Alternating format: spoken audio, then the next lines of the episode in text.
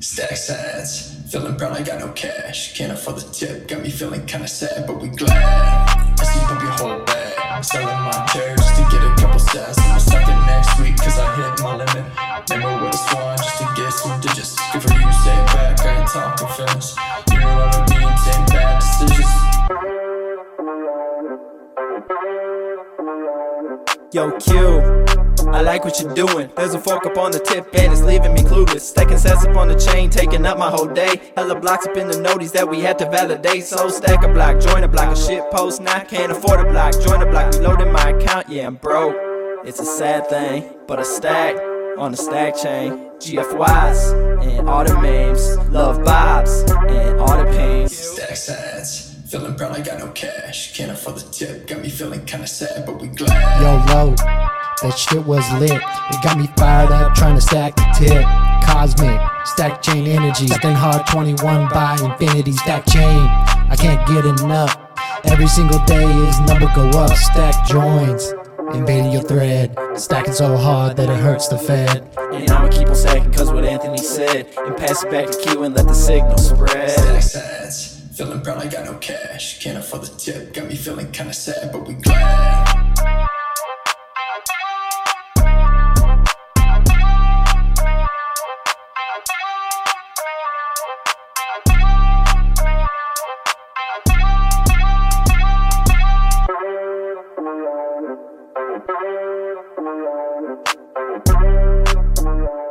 What's up? Welcome to Stack Chain Spaces, where we celebrate stacking sats.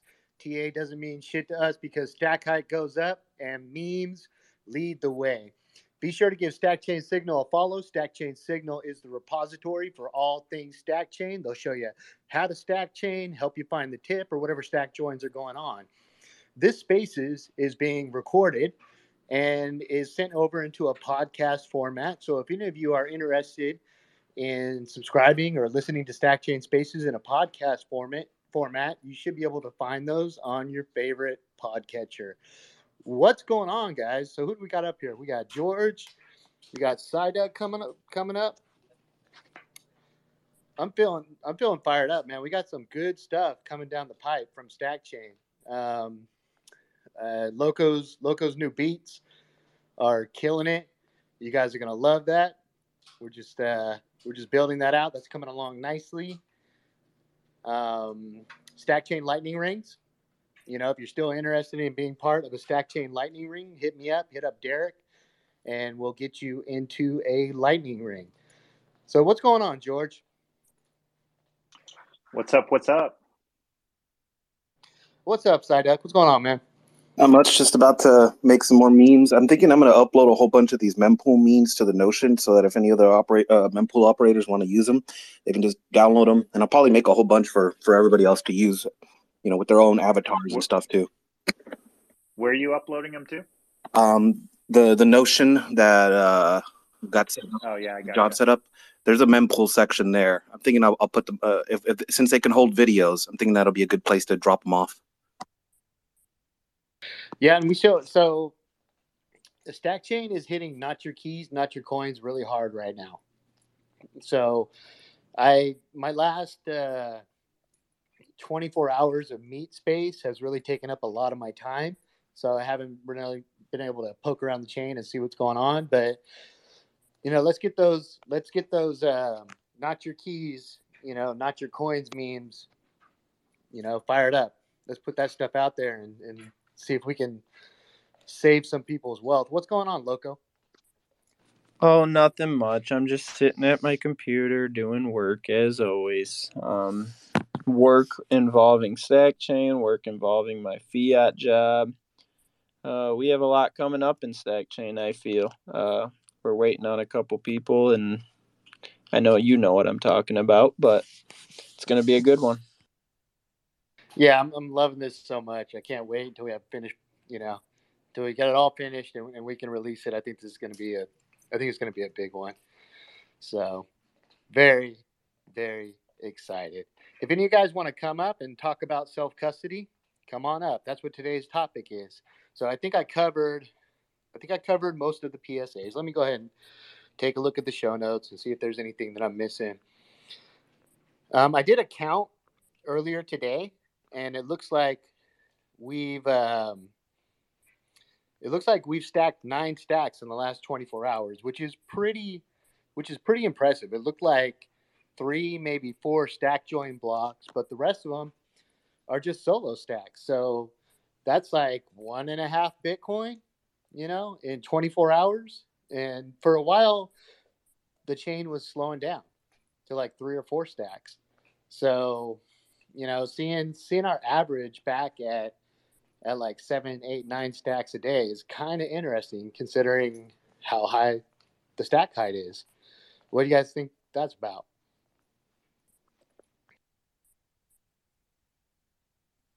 I'm loving seeing the numbers go up. That's the thing. That's the beautiful thing about Stack Chain is no matter what it, Bitcoin's doing in Stack Chain, the numbers, the amount of Sats are always perpetually going up. Yeah, you thinking that people are just trying to grab cheap corn? Like, well, yeah, yeah. I think the the the pain of what the market's doing is I think this is the who knows like no one's really like an expert at predicting but you know it's been a full week um, over a full week since the blowout of FTX um, you've had Gemini they they kind of are wrestling to stay above float.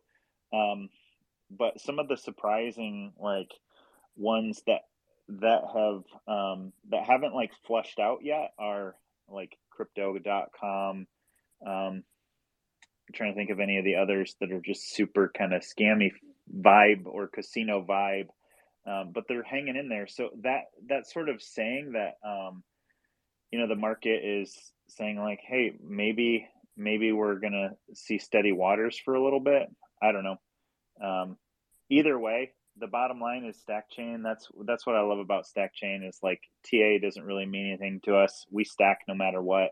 If the price goes down we stack harder. If the price goes up we'll stack all the way to the top. So for us it's the long time horizon. We're not short time horizon. We're not traders we just stack sats because we like bitcoin Yeah, people are stacking. I, I just get a sense that a lot of people are thinking the corn is cheap right now, and that's probably why we're seeing eight, nine blocks a day because people have decided they don't want to wait anymore. So, but I mean, this is like natural free market activity, right? So, you know, a lot of people aren't used to seeing this, but in a free market that's, you know, not manipulated, these washouts happen. When you do dirty shit, when you're making up numbers, you know, this is this is what happens. So you're seeing the companies that were the most full of shit just getting flushed out. You know, because the truth always comes out because there's nothing to sustain them. There's there's no there's no money printer coming to bail out FTX. You know, it's it's not going to happen. So in in a market where you don't have a safety net, your business dies. And and that's what's going on. So these these are the times where you find out who's doing it right. Cuz the people who are doing it right, they stick around. The people who are playing games get washed out. So for for you and I, the most significant thing is to make sure we don't get harmed because you have no idea what any of these companies are doing.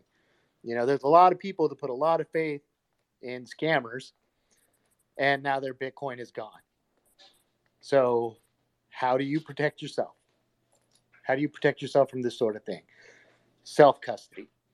And that's what we're here to talk about today. So, today's conversation is I'm just going to kind of let it go in the direction that it feels like people want to hear about. But we can start off with uh, we can start off with stories. I mean, George, would you like to would you like to tell like your self custody story? You know, because we all Yeah. kind of started. I, I can I can give a framework for it. Every Bitcoiner starts off just buying Bitcoin and they have it on an exchange. And then there's a learning process. Something happens, and then they go from having the Bitcoin on exchange to taking possession of their keys and taking custody of their own coins. So that's kind of the story that that I think I'm interested in here. Yeah. So, you know, for I've been kind of like in the crypto space since 2017, uh, messing around with it.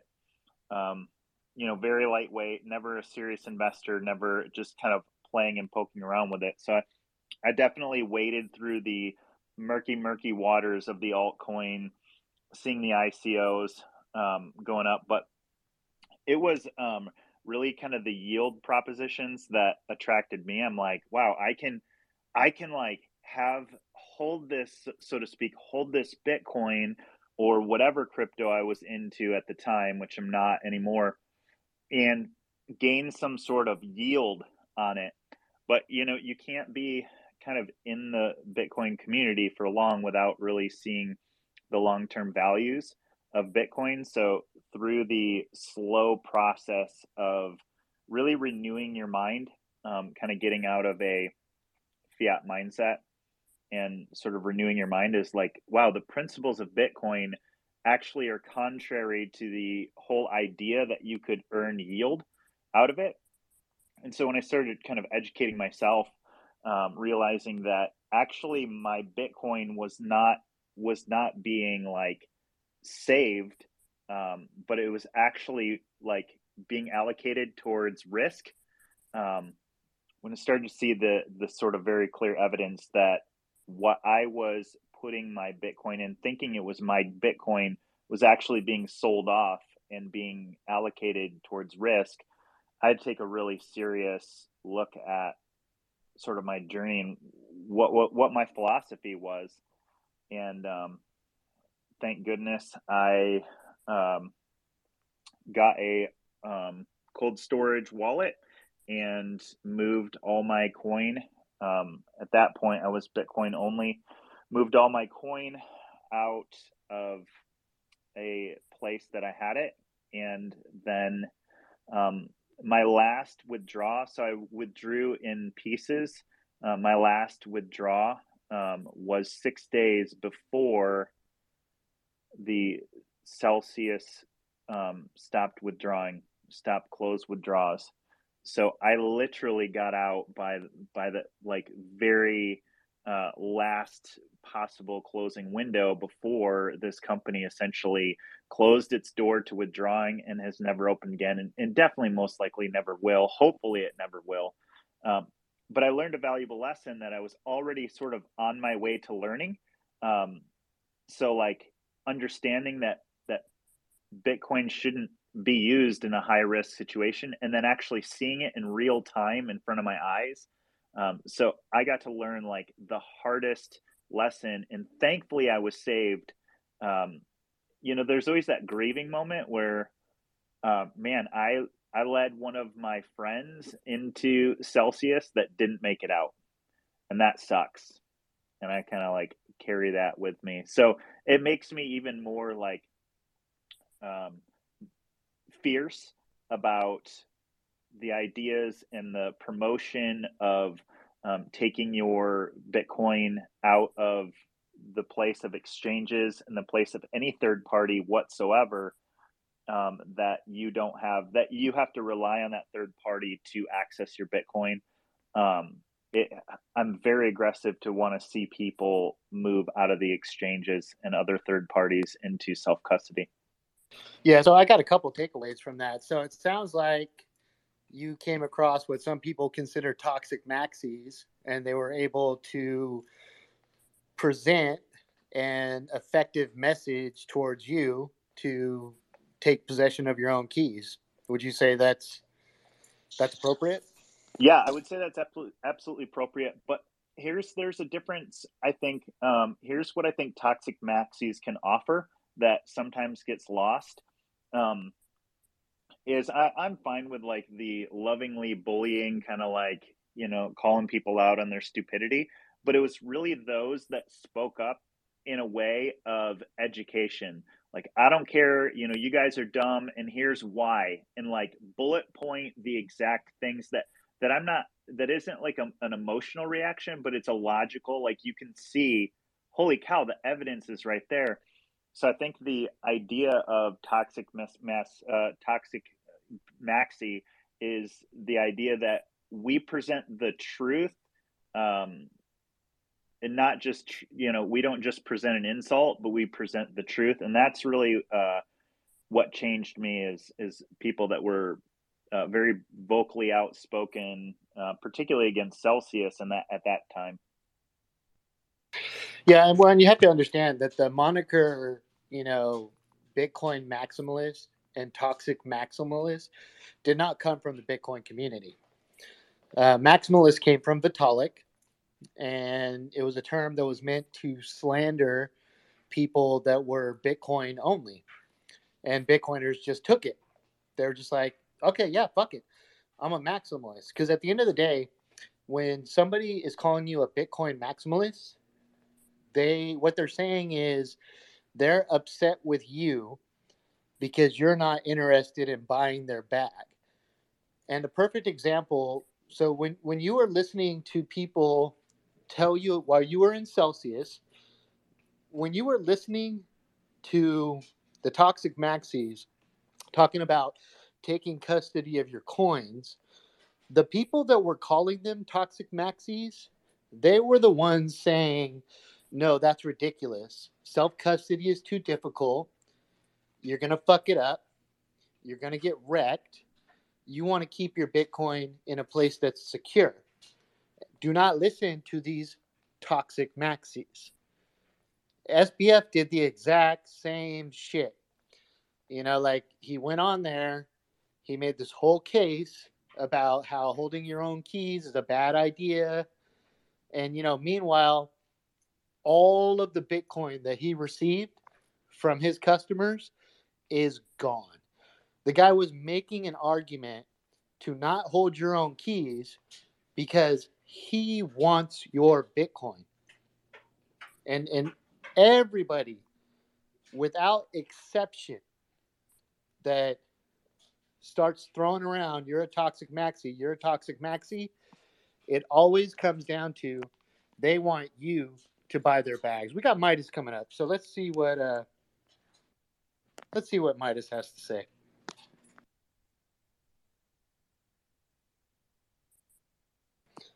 What's going on, Midas? Midas, can you hear me, man? What's going on? What's happening?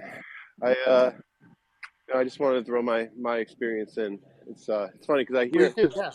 Yeah, I feel I, I, you guys speak very well about this, and you're you're all definitely as pure signal in this room, and you know, um, I guess I'm kind of the old guy now because I don't I don't talk a lot in these rooms, but um, you know, I kind of I got involved in 2015, and so um, I just wanted to say that the experiences that we're having now with exchanges really goes all the way back to 2014, 2015, um, and it's the same thing. And like right now, I hear a lot of people talk about like Coinbase, and they're like, "Oh well, you know, FTX went under, but like you know, this Coinbase, Coinbase is pretty safe." But you got to realize, like back in the day, Coinbase used to be Bitcoin only, and uh, Brian Armstrong, their CEO, was what you would now define as a maximalist. I mean, he was he was pure Bitcoin back then.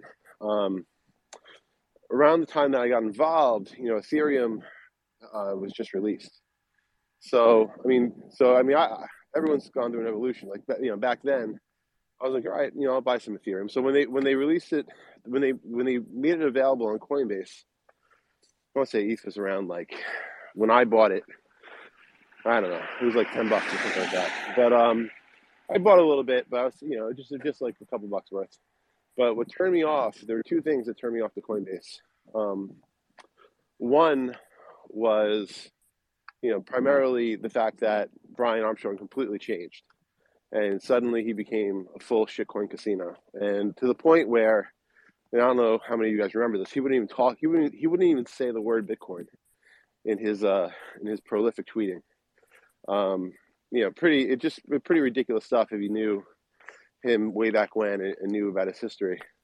But um, the other thing about Ethereum, and the reason I sold my, you know, you can call it a bag, it was more like a pouch. Um, back then, I think I probably bought it at 10, sold it at like 11, because back then was the DAO. I remember that was a period of time where things were still like, the ideas were very new. And so the idea of the Ethereum pitch about unstoppable code and this is decentralized autonomous organization, et cetera, et cetera. World world computer, all this all this whole Yeah. So, you know, hey, you know, at the time, we are like, all right, let's let's see how this goes. You know, Also, you don't have to apologize for shitcoining. Everyone here has shitcoined, I think, and we're because we're all we all know each other, so we all shitcoin. You don't have to apologize. Oh, totally, totally, totally. Yeah, yeah, yeah. But yeah, so I, that's why I say it because I'm not, I'm not, you know, it is what it is. But um, you know, Ethereum, that was back when back. There were two things basically that, and I'll, I'll, I'll stop talking. One was when the DAO happened, Ethereum stopped their chain and rolled it back, right? Which became pretty fucking clear that these guys weren't the least bit interested in unstoppable code, and it kind of gave me pause. You know, back in ten and eleven dollars, where I was like, these guys aren't for real. You know, if they could do that, if they're willing to do that, then that's no good. Fast forward a year, right? 2016 ish, you have the fork wars. Now, Coinbase, again, not public yet, still a small company. I don't know how many of you remember when they fr- they basically Ninja launched Bitcoin Cash on their exchange. Now, what is a Ninja launch? Basically, rather than giving fair disclosure to the entire market that they were going to list Bitcoin Cash, and remember, Bitcoin Cash was trying to kill Bitcoin. This wasn't like just some random altcoin. Like th- these were these are nasty tricks. So they dropped this thing on an exchange on like eight o'clock at night on, on like a weeknight without any announcement.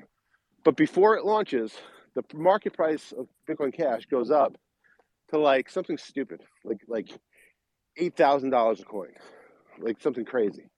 So there is 100% chance that those pricks at Coinbase front ran that, including Samson Mow, who, by the way, joined the board of Coinbase so that he could pump Litecoin and, and dump at the top at $300 a Litecoin. So, all that to say is these shenanigans aren't new. Exchanges have always been bucket shops. Deep down, they're all rotten at the core. And although this is FTX now, in a couple of years it'll be somebody else because the temptation to print your own money since the beginning of time is too much for anybody to resist. And that's all. So I got I got two takeaways from that, and one of them is a question. So the first one is a statement. So when you're taking Bitcoin off of an exchange and you're taking custody, that works. The reason that it works, the reason that you can protect yourself is because it's Bitcoin. If you've got shitcoin on exchanges, it doesn't fucking matter. Taking a shitcoin into self custody doesn't matter because you can get rugged from the exchange or you can get rugged from the protocol.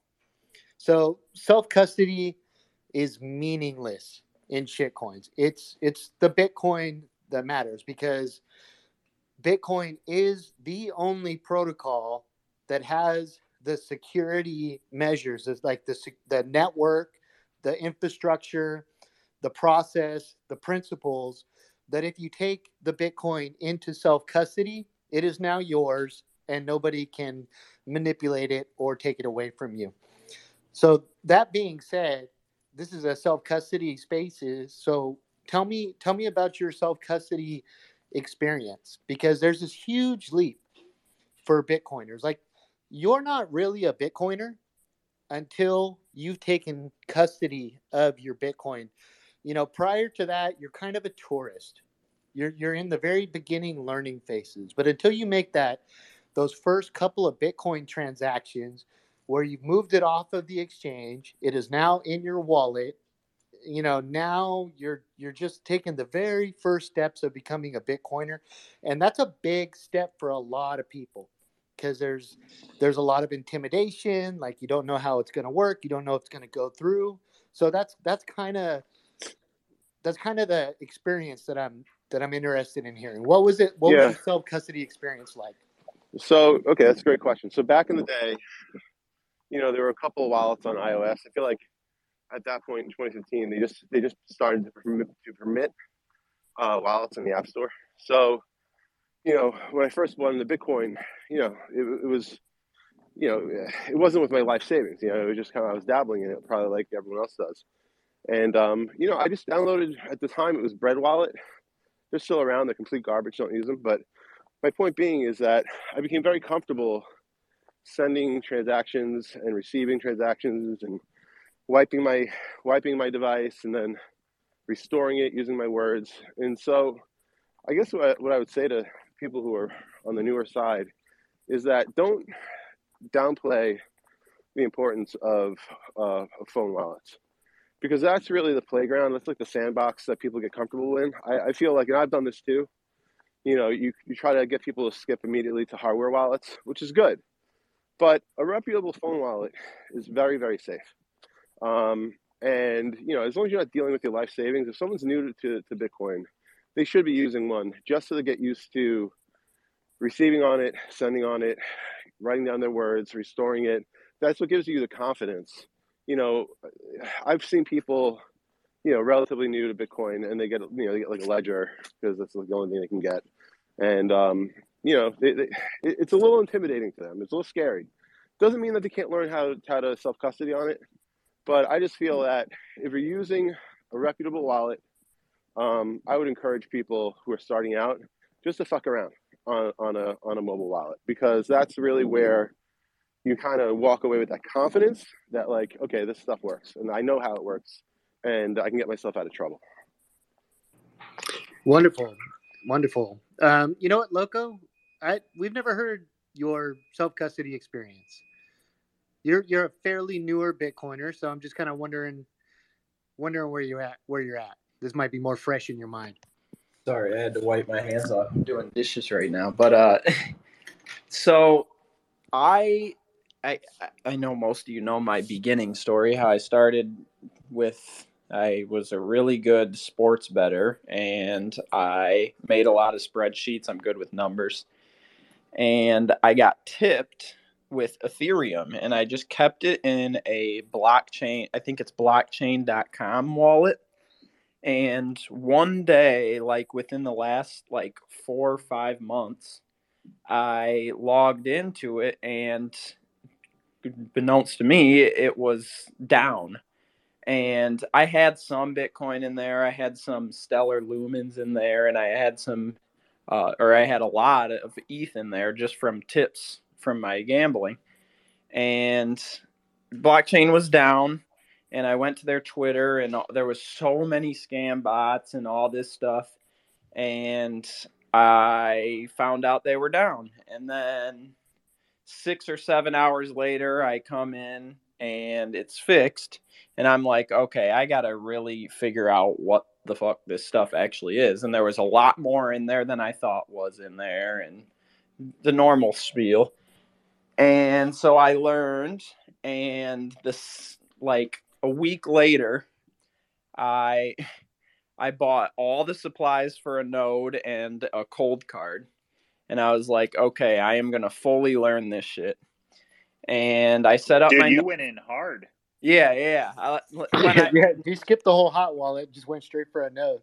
well, I've played around with wallets, obviously with. No, nah, I'm teasing. I'm teasing all that stuff, but yeah, I I never had a hardware wallet. I like I knew about like the basic stuff of it, like crypto and all that stuff. You use your wallets and stuff, but I never went truly deep into it.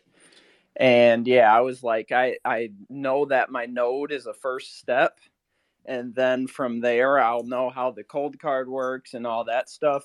And I still feel like I don't know a ton about my cold card, but I did play with some of the features and erase my seed and stuff like that, and recovered it and you know, the basic stuff. But yeah, I I now, but I do agree with what Midas was saying that as a beginner, it is good to start with like the mobile wallet because I do love using uh, Muun for like temporary storage. And that is how I get people onboarded because it's literally two buttons receive and send, and it brings up a QR QR code, and, and if decide if you want Lightning or just the Bitcoin transaction, and it's just way easier for like a normal person to understand. It's it's PayPaling or Applefying is what they usually say. Uh, uh, Bitcoin. So I think that's a good thing. And then after a little bit, get them on to the cold card. But yeah, that was my my process, and I'm still learning.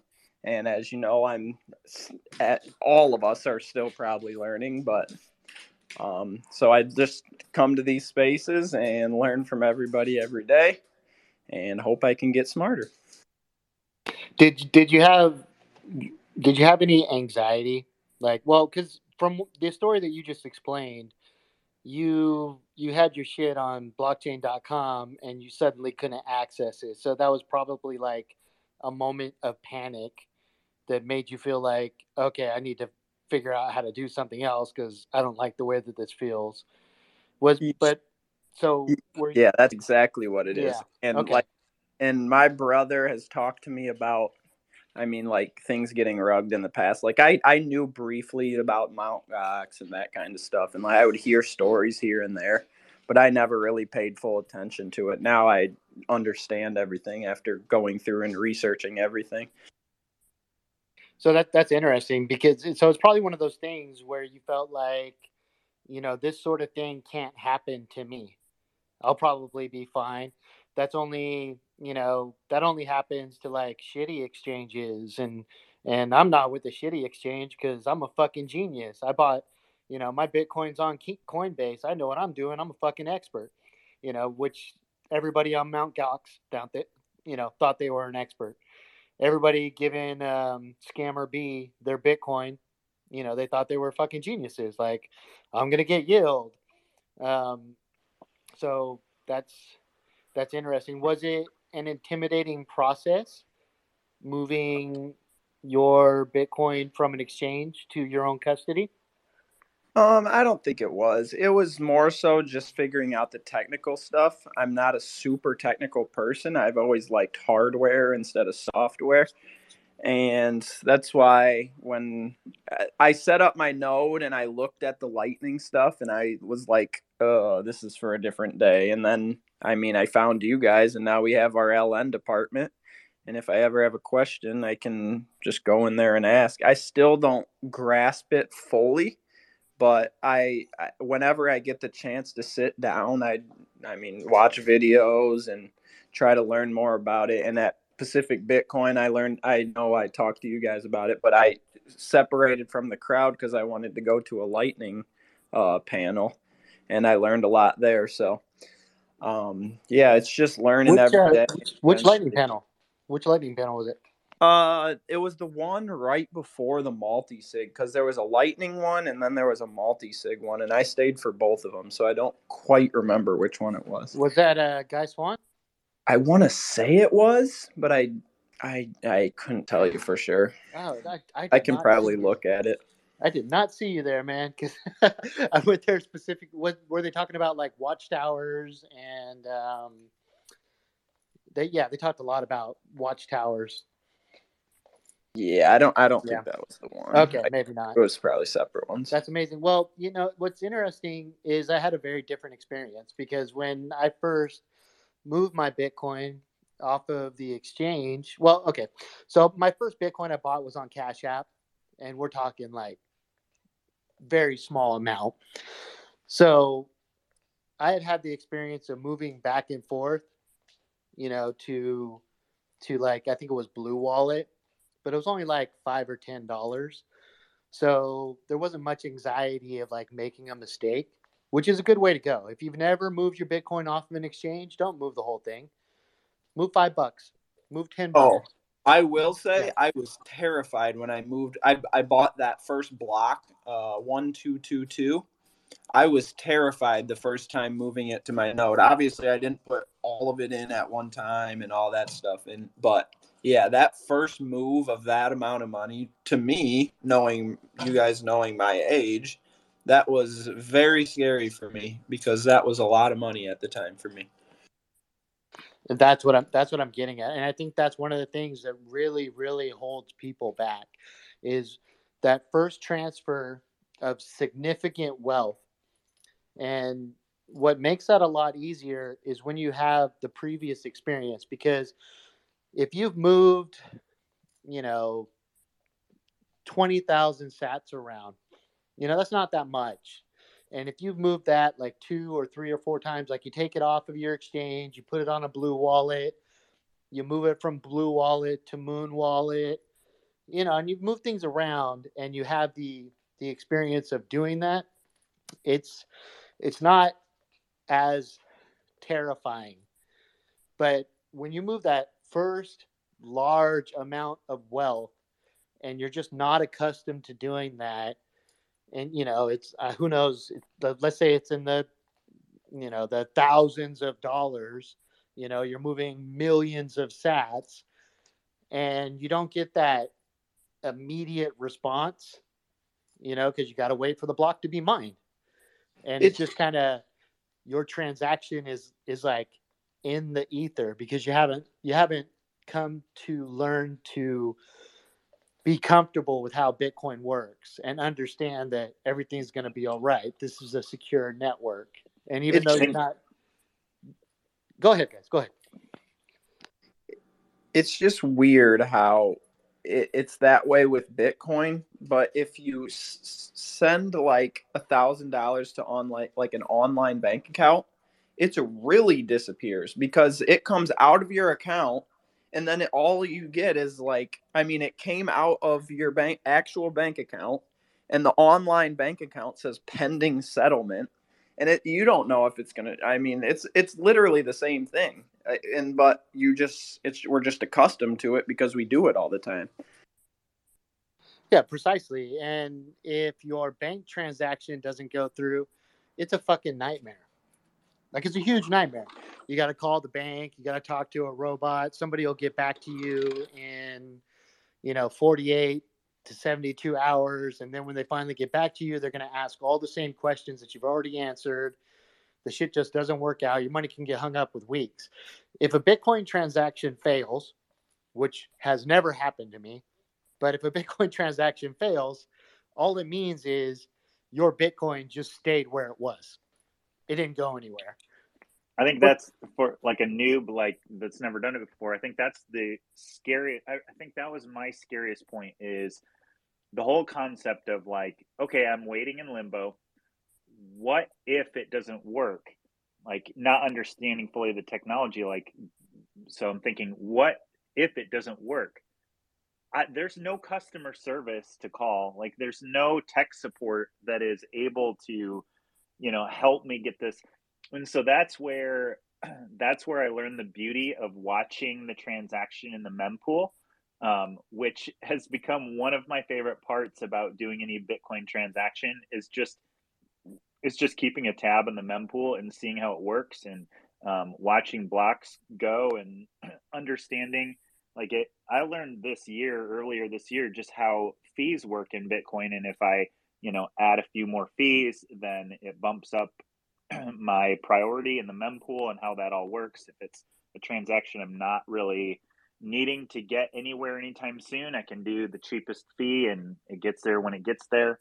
So understanding like watching how it works and that you can actually see the transaction go through was became one of my favorite parts of transacting with bitcoin yeah, I, I enjoy watching the mempool too. That is, uh, it, is there possibly like a dorkier, nerdier thing you could possibly say than I enjoy watching the mempool? But for some reason, it's, it's fucking fun.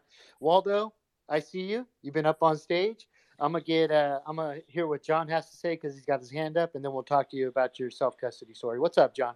Yeah, I just want to say it kind of goes with like familiarity and and practice, right? It's like before Stackchain, we started doing all our flash stacks and donation campaigns. Like I never transferred that much Bitcoin or had that many transactions before. You know, I'd, I'd buy it, put it in my hot wallet, of course, in the cold storage. When you know, once I got to that point of it, but I didn't use the network.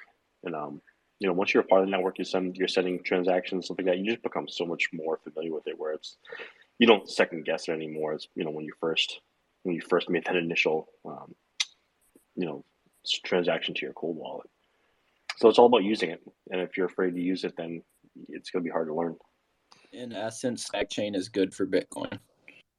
Definitely. Yeah, one hundred percent. And if there's anybody in the audience that has questions about self custody or you want to tell your story, please put in a request. Come up on stage. We're all plebs here. It's not it's not a special group. Waldo, what's going on, man? Tell us tell us your your self custody story, man. Yeah, what, what's up, guys? Um, I just wanted to touch on the the fear part you were talking about. Um, I had a ton of it. I actually, uh, I'm probably the least OG person here. I just moved to cold storage probably only like three months ago, um, all out of fear. But probably maybe a year ago, I figured out um, through Bitcoiners constantly saying "not your keys, not your coins," and I was like, "What the hell does this mean?"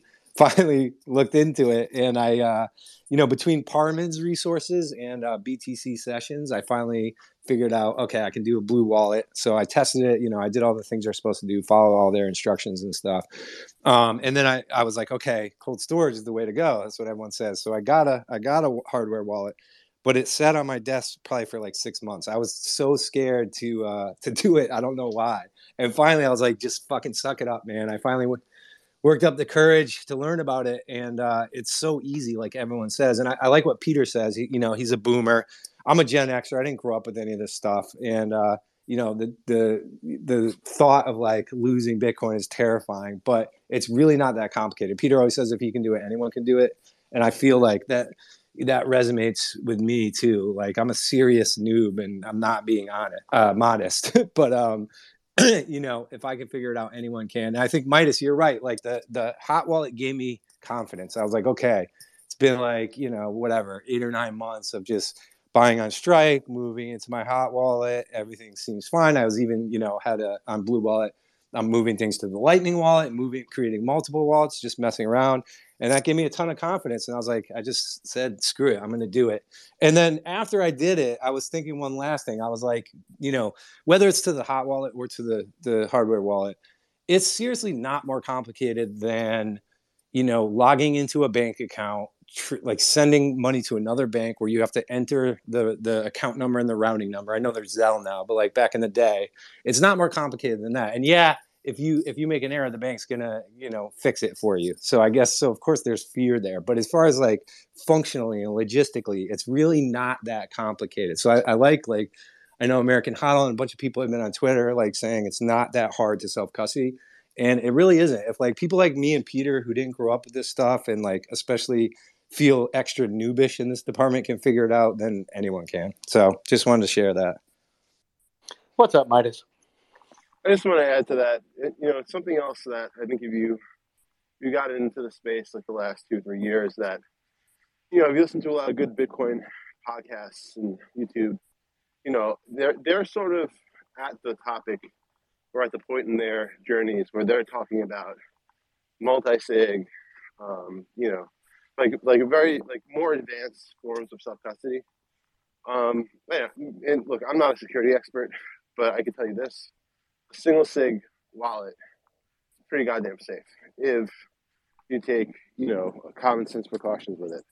So another thing I think that may stop people from self custodying is that if you just pull up like the latest rabbit hole recap and you listen to like Matt and Marty, you know they're probably they're, they're talking about most likely some very advanced forms of uh, of of uh, Bitcoin storage. You know, usually I haven't heard anybody say in a very long time that you know what, single sig is pretty damn safe.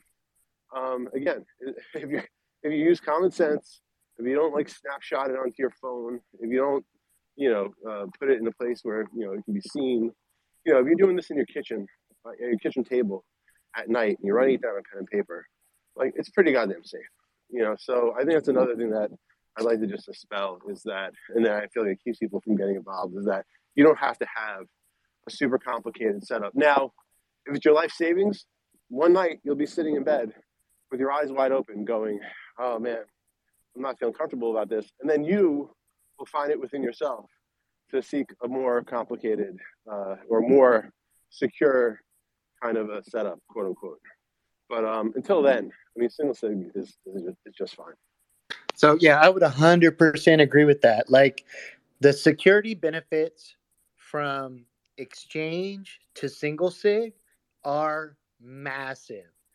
So, like the difference between a single sig wallet and a multi sig wallet is is a lot.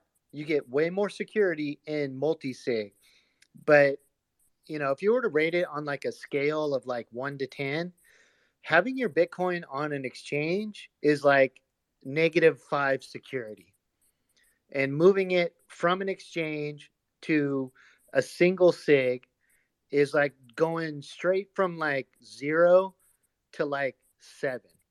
Like the difference in how protected you are just in that one step is so much more significant. And then going from like single sig to multi sig does increase your security significantly, but it's not as significant as getting it off the off the exchange. Moving your Bitcoin off the exchange is like the single most significant security enhancement you can do for yourself going from you know not being self custody to self custody is an enormous security step you don't have to overcomplicate it bitcoin regatta what's up man What's up? So, I like to think my Bitcoin self custody path is fairly unique as a as a Bitcoin maxi. So, back in 2013, when I was a an early Bitcoiner and a uh, Dogecoiner, and I had all sorts of Dogecoin and in Bitcoin. I I self custodied both back then because well, you couldn't uh, have Dogecoin on an exchange. There there were swaps, but you know you had to run a Doge wallet. And I remember running Dogecoin for Android on my phone and having my Dogecoin wallet. And then I also like, well, hey, I have like a couple hundred dollars of Bitcoin. I might as well run a Bitcoin wallet on my phone. And I don't remember what Bitcoin wallet I had back then, to be honest with you. But it was only a couple hundred dollars worth that I still kick myself that I sold. But anyways, um, so I, I self custodied right off the bat and years ago. But I, I you know, this was just a, a random thing for me at the time, so I got out of it. And then when I got back in, like six years later, um, I kept everything on Coinbase because you know that's uh, that's that's all I knew. And then I started reading about self custody because I remember doing that years ago, and you see people talking about it. And I'm a big tech geek, so why why in the fuck am I not self custodying my Bitcoin? This is literally what I do. So it took a a shitcoiner to uh, convince me to do that. So one of my best friends, guy I've known for 20 years, uh, big shitcoiner to this day still, he said to me, he's like, "Hey, I'm thinking of uh, using a hardware wallet. Can you tell me about those?" So I told him all about it. He's like, "Well, do you use one?" And I said, "No." He's like, "Well, why?" I said, "I, I don't know, man. I just don't. uh, I want to one of these days, but I don't know which one to buy." And he's like, "Well, if you had to buy one, which one would you buy?" So I told him about Trezor, Trezor, and I told him about Coldcard, and I told him about Ledger, and I said these are the three that I've researched. Uh, so remember, this was two years ago, back back in fall 2020, and I said uh, one of those three is what I would use. From what I can tell, Coldcard is complicated as fuck, and I don't think that I want to do that right away. So I would use one of these two, Trezor or Ledger.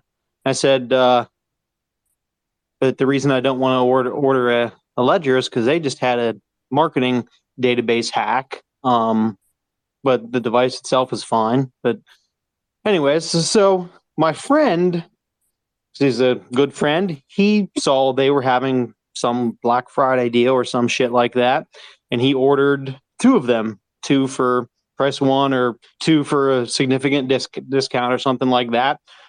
And he showed up at my house and he's like, "All right, let's get our Bitcoin off Coinbase and our shitcoins and all this other stuff." And I said, well, you know what? I wasn't going to order a ledger because I didn't want their marketing team to have my uh, home address and phone number because they they leaked it one time. Um, fuck it, they have yours, so they don't have mine.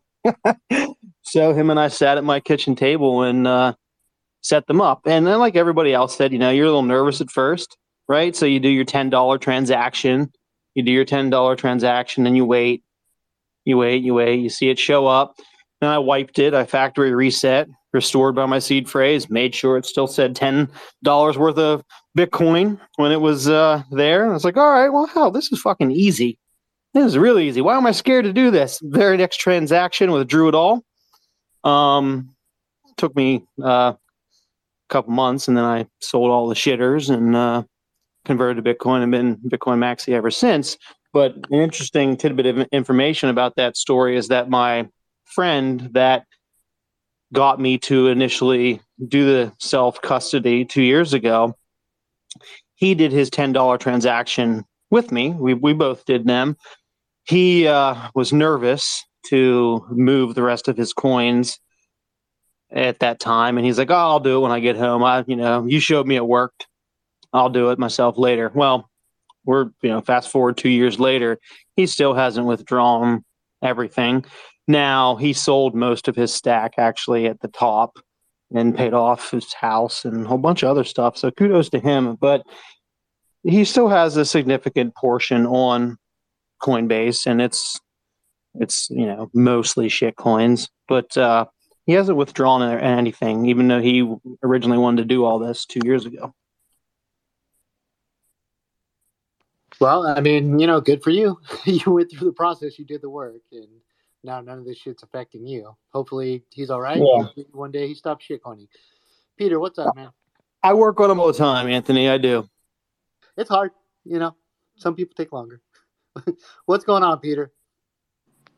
we add complexity to this shit all the time and we just got to stop doing it whenever we say things like multi-sig whenever we say things like like um, uh, it's more secure people gravitate just like people psychology they want to they there's we are psychology we are psychologically wired to buy high and sell low. We are psychologically war, uh, wired to gravitate towards complexity because complexity is better. And so whenever we have this conversation about i've been thinking about this a lot whenever we have this conversation about self custody well it always it invariably devolves into some level of complexity that has nothing to do with somebody moving their bitcoin off the exchange first step. That's all it is. Just move the bitcoin off the exchange. And i think a great way to talk to somebody who has who had my fears my um, my psychological blocks when it came to moving Bitcoin off of the exchange that had to do with the fact that I was infected with the fiat virus uh, for a very long time is well if you, you get paid right you get paid from an employer would you like your employer to hang on to your money for you until you need it or would you move it to a bank I think anybody in their right mind is going to say, I'll move it to a bank. And then you say, okay, can you surf the internet? And they'll say, yes. Have you ever downloaded an app? Yes.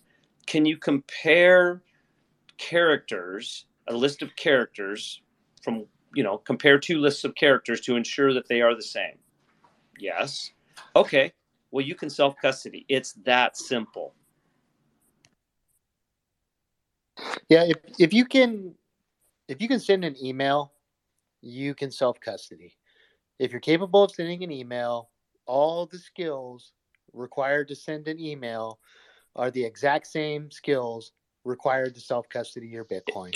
Exactly, Anthony. And we just need to stop the conversation right there, especially if you're talking to somebody who has Bitcoin on an exchange and has some kind of fear about moving their Bitcoin to self custody. You just you can't go into as soon as you say anything about this is what this was what happened to me. As soon as anybody said anything about privacy, security, um, don't you know your seed phrase, this, that, the other, it was like, whoa, I'm backing up because all I hear is the complexity.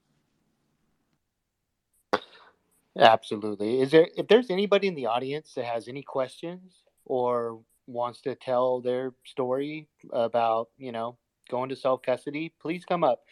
We're we're here. We're trying to you know collect this information and put it out there so that other people can know that this is okay because you know every single bitcoiner went through this experience. Every single Bitcoiner had their Bitcoin on exchanges, and there was a transition period where, you know, they made the decision to take it off the exchange. And it's one of the best decisions that you will ever make in your life is to take custody of your time and labor. Bitcoin represents your time and labor. It represents your life. It represents what you have earned. It represents your future. And holding it on an exchange is essentially just allowing someone to control the fruits of your labor. Take possession of your own Bitcoin. What's up, George? Yeah, I think uh, Peter's point was really, really good in saying don't overcomplicate it. Just keep it real simple, straight to the point.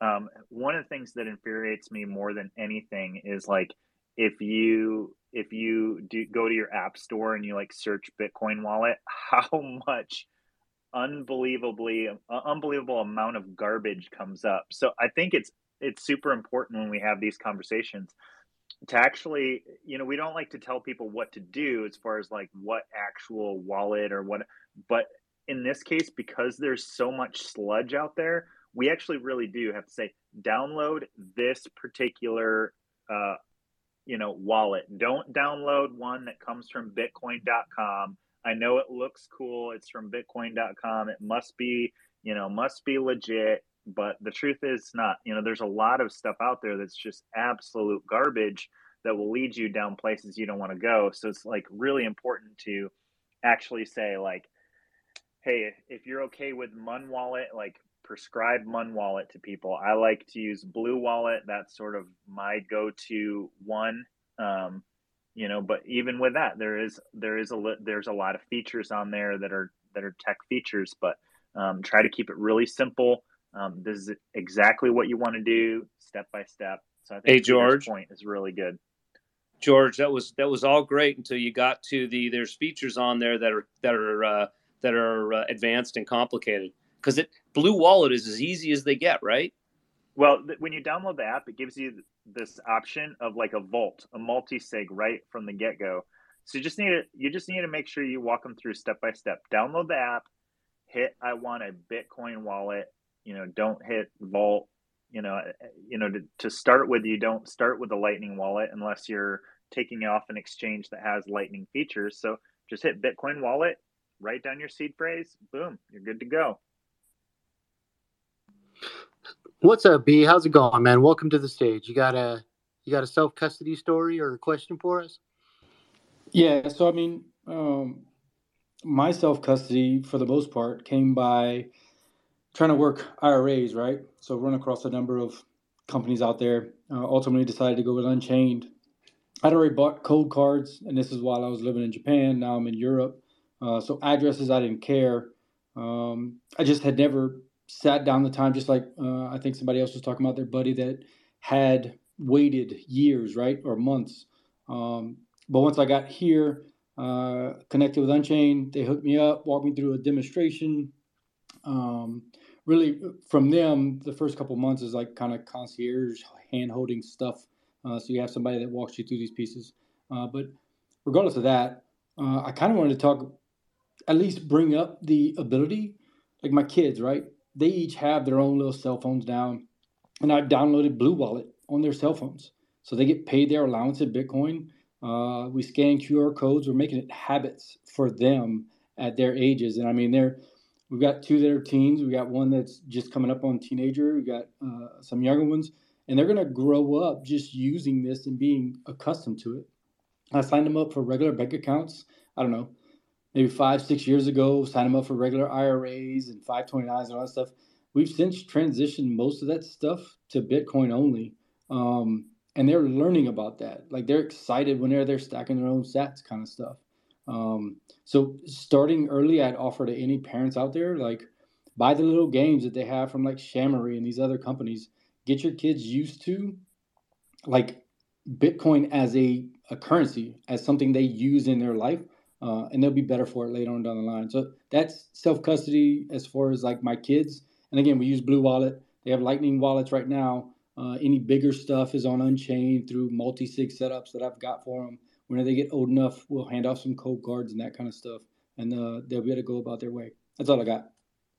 You, you know what I like about that is you're basically kind of building a little circular economy right in your family, which is is pretty cool. Yeah, I mean, exactly. They're, they're going to be so accustomed to it. Like whenever they go to any business, um, they, they typically don't even carry cash on them. So they're kind of like, uh, dad, hey, can, can you give me some cash and I'll, I'll transfer you some Bitcoin or whatever it may be for this thing I'm trying to get. So they're getting so used to it. Uh, it, it works out perfect for us. That's amazing. What's up, Waldo? Uh, first of all, B, that's awesome, man.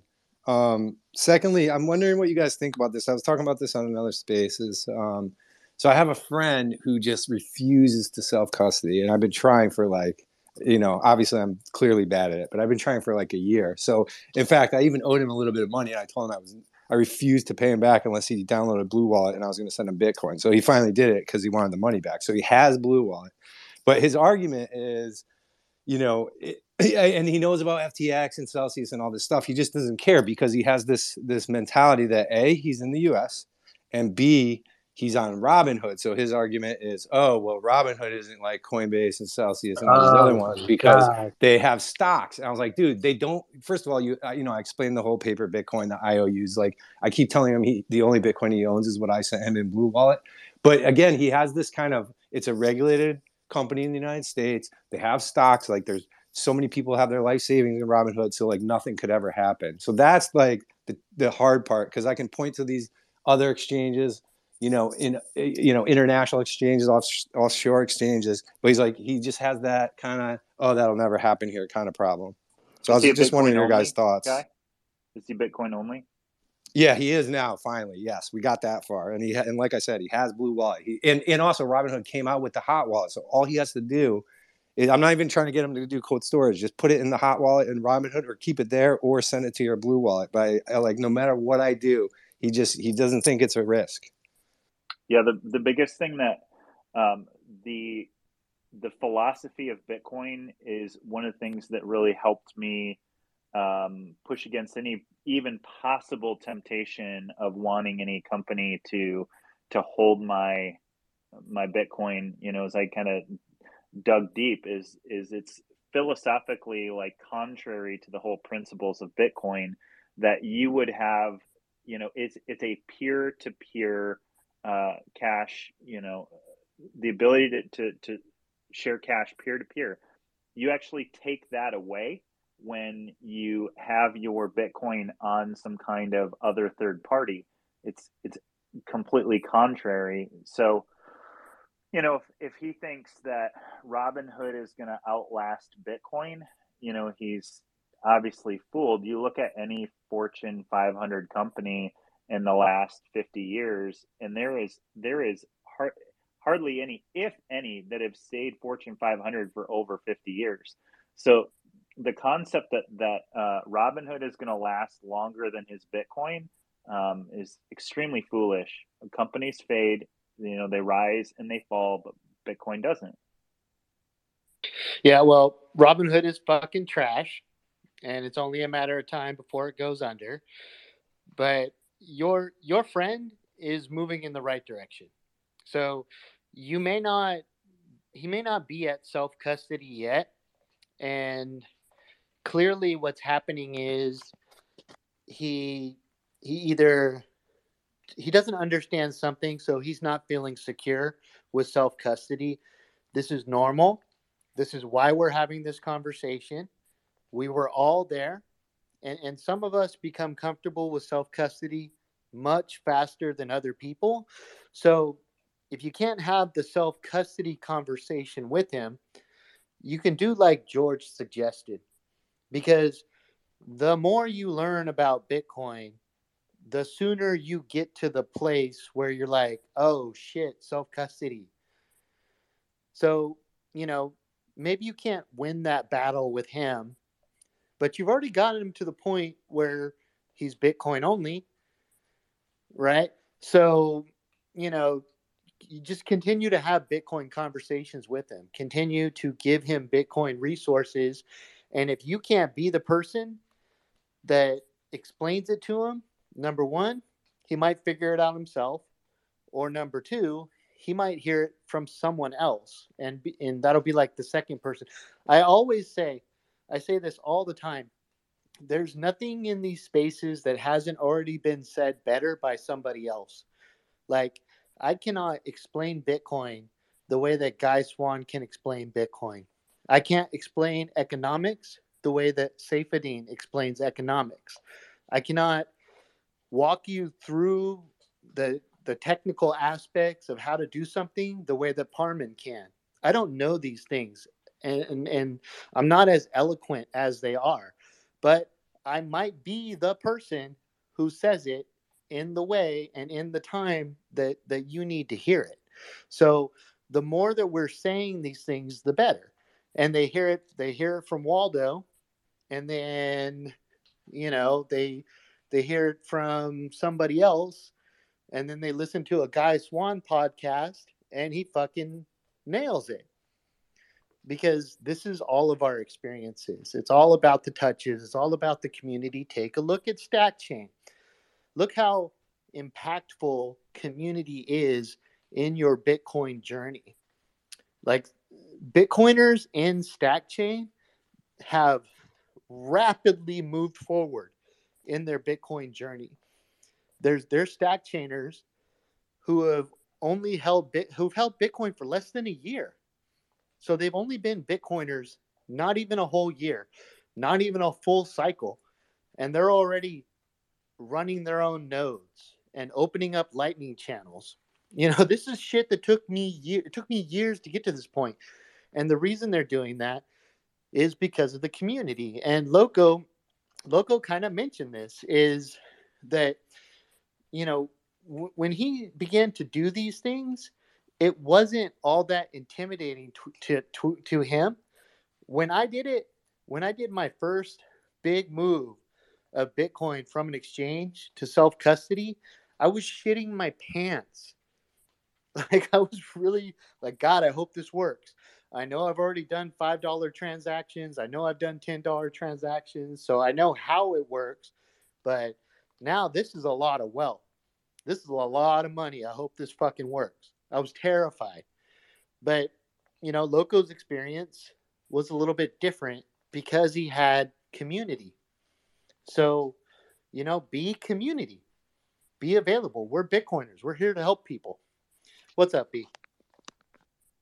Yeah, so I was gonna say one other thing. Like, if you, if somebody's running across podcasts right now, like I, I listen to a couple different ones if you just tell them to go back to the earlier episodes, like, and they may be have podcasted for the last three or four years, like those earlier episodes kind of present you the history of Bitcoin development, the products that are available, and that kind of stuff. But they also walk you through the the easier parts of um, setting up your own wallet and those kind of things. So they may find a podcaster they're liking, and if they're talking about deep topics or multi sig or complex stuff, just have them go back rewind the podcast, go back, I don't know, 50 episodes or something like that, and they may find the, the information they're looking for.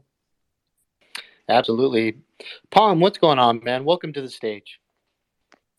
Hey, fellas. How's everybody doing? You know, it's um, We're doing great, man. It's I've been in Bitcoin for about four years, and just last year, I decided to take full custody of my Bitcoin, and it was an amazing experience. I was scared, overwhelmed of losing my seed phrases. And the funny thing is that just yesterday, I put my seed phrases on my metal card. So it's been a journey. And I used to take loans against my Bitcoin on BlockFi. And bro, did I miss that bullet? I was so freaking glad I took everything off BlockFi and took custody of it because I could have lost a lot, big time. So more than now, not your keys, not your cheese, right? So Jeremy should take custody of the Bitcoin. Yeah, absolutely, man. Well, first of all, that's that's amazing. I mean, thank God you got your corn off of BlockFi, and but and but also thank you for explaining that. So basically, you're a Bitcoiner, and you've been a Bitcoiner for one full fucking cycle, four years. That's a full cycle, but it was only in the third year that you went self custody. That is not unusual. It, you know that it's a big leap to from exchange to self custody. That's why that's why there's so much Bitcoin on exchanges. There's almost 2 million Bitcoin on exchanges. That's insane. The only reason to have Bitcoin on an exchange is if you intend to buy or sell it. Otherwise, that shit should not be on an exchange. What's up, George?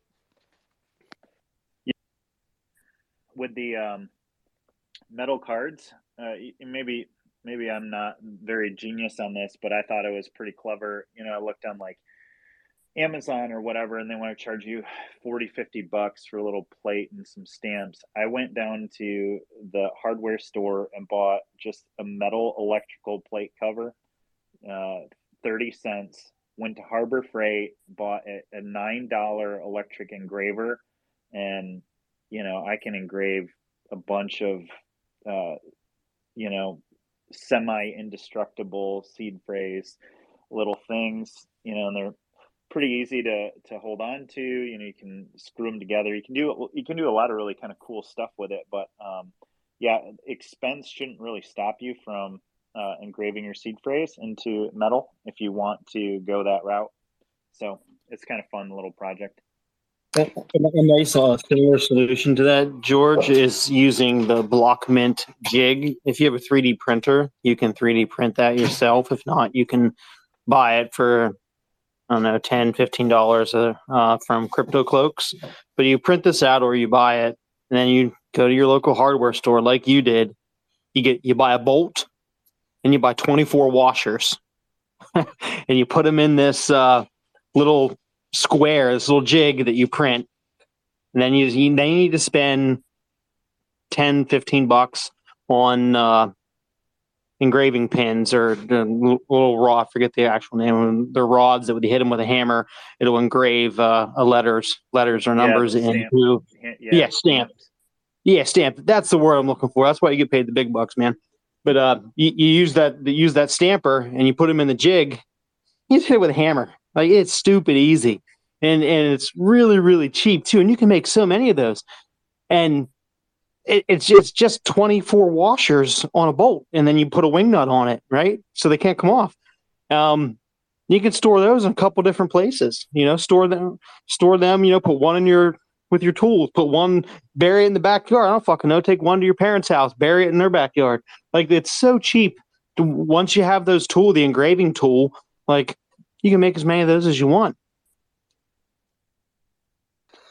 Uh, yeah, absolutely. Should we talk about seed phrases? Because it's a pretty critical part of uh, self custody. Oh yeah, Yeah. like because your hardware wallet really doesn't mean anything. The only the only way you the reason or the only thing you need the hardware wallet for is if you're actually going to be sending Bitcoin. Like to receive it, you know, you can generate addresses on whatever app you're using. You know, like you can go and smash that, throw that, flush that thing down the toilet. It doesn't matter. The only time you're ever going to need it is when you need to send and sign a transaction. And to do that, you you need your recovery, your seed phrase. So those, those mnemonic words are almost more important in my eyes than the physical device. So, in the sake of uh, keeping it simple, when when I uh, created my first uh, wallet, I wrote my seed phrase down on a piece of paper and I put it in my desk. Yeah. Yep. absolutely. So what? Uh, okay. So let's back up a little bit, just for you know this this this basis is also being recorded as a podcast. So there may be podcast listeners who are not aware of what a seed phrase is and how it functions in Bitcoin. So let's let's do that. Who who wants to start that off? Okay. go go for it, Dan. Go ahead. All right, so you're well, people don't like to call them seed phrases. They're mnemonic words. There's what is there uh, 2048 of them or um BIP 39 Bitcoin Im- improvement proposal 39 added. Hey, Derek. Yeah. Sorry Yeah. to interrupt. I, I'm just thinking, like, especially with what Peter is saying, and I really agree with it. Like, pretend that I'm 12 year I'm 12 years old, and you're All right. explaining it to a 12 year old. Gotcha. Kiss. Keep it simple, stupid. Okay. All right. So we won't say mnemonics because what the fuck's mnemonic? So there's there's words that can be used to represent your Bitcoin wallet, your private key. Those words can be used to restore and recover your wallet. Depending on your wallet, you'll have 12 of them or 24 of them. Some wallets will even allow you to add a 25th word or a passphrase. And those words Hey, can be used to fully recover your wallet. Jesus Christ, Peter, you explain it if you don't like how I'm no, saying no, no, no. I love your explanation. I love it. I just know where it's going. And all the next thing, all you need to say is write them down. That's it. That's all. No. That's that's the only explanation somebody who's never heard about a seed phrase needs to hear. So writing them down is a good first step, but that's that shouldn't be a final solution because paper burns, right? Maybe if you're putting them in a safe, I guess. But I, I, I think that putting, you know, your life savings on something that can disappear in a fire. I, I um, agree with you one hundred percent, Derek. But the problem is, is that it took you three years. No, it took you took you sep eight and ten years. took you almost ten years to self custody, right? So, and you learn so much along the Wow. way. Just the first step is what's important, and then they will go down the journey themselves, and they will go. You know what? This is my life savings. I guess a piece Yeah. of paper isn't going to work. He was just com- he was just explaining what a seed phrase was, not necessarily like best practices. So Yeah, Go ahead, everybody has their own best practices to care for their seed phrase, where they're going to store it, just like everybody has their best practices where they're going to store their wallet. What's good for you may not be good for me. If if Peter, if you're okay to store your seed phrase in your desk drawer in the office in your house, that's fine. Some people like to dig a hole in their backyard and as like a time capsule and store it there. Like there's everybody has their own preference of what they want to do that makes them feel safe. However you want to safeguard those words, that's on you. But the most important thing is, is those those words bear in mind if somebody ever gets a hold of those words and finds them that you know your house gets robbed you have a wrench attack whatever the case may be with those 12 or 24 words someone can fully restore your wallet and drain all the funds. So that's where the passphrase the 25th word comes into play because somebody can steal those 24 words and those 24 words don't mean dick if they don't have the like the master key the master passphrase So let me let me emphasize that the whole topic of the seed phrase, the only the only reason we're bringing it up is because it's important. Why is it important? Because all these tools that we use, whether they're simple or whether they're complicated, whether it's a blue wallet or a Muun wallet on your phone, or whether it's a Coldcard in a complex multi-sig, at the end of the day, what they're doing is they're allowing you to access your seed phrase. They control your seed phrase, which allows you to transact in your Bitcoin. So you can lose all your hardware wallets, your phone can get destroyed, you can lose everything that you own. If you remember your seed phrase, you still have your Bitcoin. So, because that is such a significant thing, that's why, you know, that's number one, why we're bringing it up. And number two, that's why there's a lot of solutions. People have come up with a lot of creative ways to store their seed. So, in the process of moving to self custody, you're going to come across the seed phrase. So, like Peter says, write it down. That's a good first step. And then, as more and more of your wealth is in self custody, you will become aware that maybe having your seed phrase in a desk drawer isn't the best thing to do. Maybe I want to store my seed on something that can't catch on fire. And Bitcoiners have solutions for this. What's up, Peter? I, I wanted to I wanted to apologize to to to Derek for for interrupting him. I'm just I, it's just as soon as we go complex, it's just and and the complexity can just be so minor.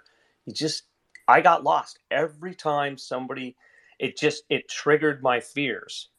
Every time somebody said you could lose every time somebody said complexity, every time somebody said some word I didn't really wasn't familiar with, I would just freeze. And I think, you know, it's as simple as does everybody remember Mary Mary had a little lamb? You can probably recite that entire thing. These words represent a public private key pair. It's basically kind of code that somebody thought was neat to put into words instead of, you know, unreadable code. And you got to make sure that that thing is safe. But to begin with, you just write it down and you can and I thought your your your explanation of how it can it's the it it enables you to rebuild your keys that are the keys to your Bitcoin anywhere, anytime. But it also allows somebody else to do that too. So you do have to keep it safe. Those are important things. But getting it off the exchange, super simple once you do this. You just download an app like Blue Wallet, write down the words, and then you can move your Bitcoin off the exchange into that wallet. And actually, you're really only moving the keys, but that's a different discussion. Well, no, you're right, Peter. I like it, Peter. Yeah, you, and you bring up the you bring up the exact point because the reason that there's two million Bitcoin on exchanges is because people are afraid to not have it on an exchange. So you're not wrong. You're you know that that 200 Bitcoin is there because the idea of moving it off the exchange is is too complex and too scary but it's not. It's really not. If you can send an email you have the full and complete skill set to take custody of your own keys. Big, uh, Tal, what's going on, Tal? Wonderful to see you on stage, man. Hey, good morning or good good good afternoon, wherever you guys are at. I'm just driving to get some lunch. This is a pretty um, doing self custody. I was actually just talking to somebody about, you know, talking just about that too. um, uh, a, a private chat. Um, this is awesome. I'm just listening in. Um, you know, I guess I'll, I'll, I'll try to give an opinion or something when the time is right. But I'm just listening in right now. So this is cool. Yeah, well, one of the things that that we I really wanted to impress upon in this space is is to hear people's self custody stories because there's 2 million Bitcoin on exchanges, just like I said like 30 seconds ago. The reason that Bitcoin is on exchanges is because people don't feel secure in taking self custody. So, you know, what would would you mind telling your self custody story, Tal? Like, how did you overcome that? Okay. Um, I'll, I'll just give a brief history of what I went. You know, my first time self custodying because I have a technical background. I kind of knew like sequences to take so that you'll be safe, right? So it's always like first thing is you know try a small amount. So I, what I did was I had a BRD mobile app on my phone, and um, I sent a small amount to it. And because I kind of knew like, oh well, you don't want your mobile app because it's constantly connected to the internet, right? Your phone, which is why it's not safe, sort of thing, right? Um, even though if you have an iPhone, it's super, super duper safe. Um, no, just do that part. And so what I did was say, okay, fine. I'll still get. I had a separate phone that I'm just gonna say I will install the app there, and then if I'm not using it, I'm just gonna turn off the phone. So it's kind of like a, a semi-hot, uh, hot uh, cold storage because the phone is off, which is cold, and it's convenient that way as well, right? Because if you want to send it out, you just turn it back on, and then you do the sending there. But even with that being said, the concern is really it's still like uh, you know something that's connected to the internet when you do connect it. So you have that even a 0.0001% concern. But anyways, that was my setup. I did a small transfer from an exchange to it just to test it out. It was my very first time, like ever. I was like, oh, this is gonna really work. And then of course it works, and I was like, oh, this is pretty cool. Like, hey, this actually works. And then the next thing um, after that was would be the logical logical step is to delete your wallet, right? You wrote down your your your, your you know seed phrase, so delete that wallet, right? And then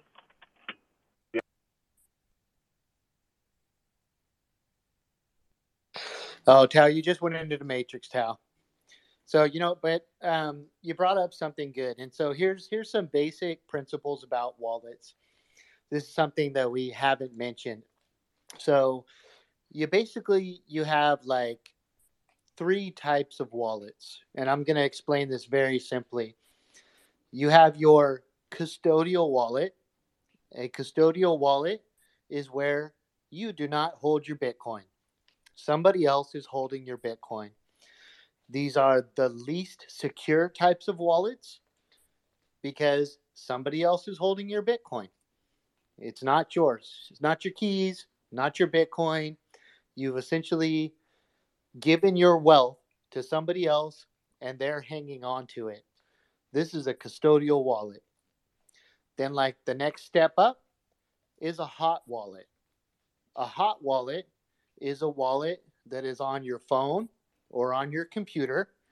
So when you move your Bitcoin from an exchange to a hot wallet, you have dramatically increased your security because you've gone from somebody else holding your Bitcoin to now you are holding your Bitcoin yourself. The the increase in security is exponential and enormous. The reason they call it a hot wallet is because it's a wallet that is connected to the internet. Okay? Then the next type of wallet is a cold wallet. A cold wallet typically is a little piece of hardware, not always, but you know, for the sake of the conversation, it's a little piece of hardware like a ledger, like a Trezor, or like a Coldcard. And when you put your Bitcoin there, your Bitcoin is no longer on a wallet that's connected to the internet. So the degree of security is even greater than a hot wallet by a lot. Once your Bitcoin is on a cold wallet, it's pretty much impossible to steal. The only way somebody can get your Bitcoin off of a cold out of cold storage is if they have your seed phrase. So a custodial wallet, which is pretty much 110% insecure. Having your Bitcoin on a custodial wallet is pretty much asking to lose all of your wealth. Hot Wallet is an internet connected wallet. It is way more secure than a custodial wallet because you're taking possession of your own keys. And then cold storage, a cold wallet, is a non internet connected wallet. What's up, George? Yeah, other than the the risk, the potential risk of one losing their Bitcoin by keeping that them on a custodial wallet, some someone else, some third party holding on to your Bitcoin. What would you say are the negative effects of people allowing others to allowing companies and corporations and exchanges to hold on to their Bitcoin? Like, how would that negatively impact uh, the whole philosophy of Bitcoin? You will 100% lose your Bitcoin. It's just a matter of time.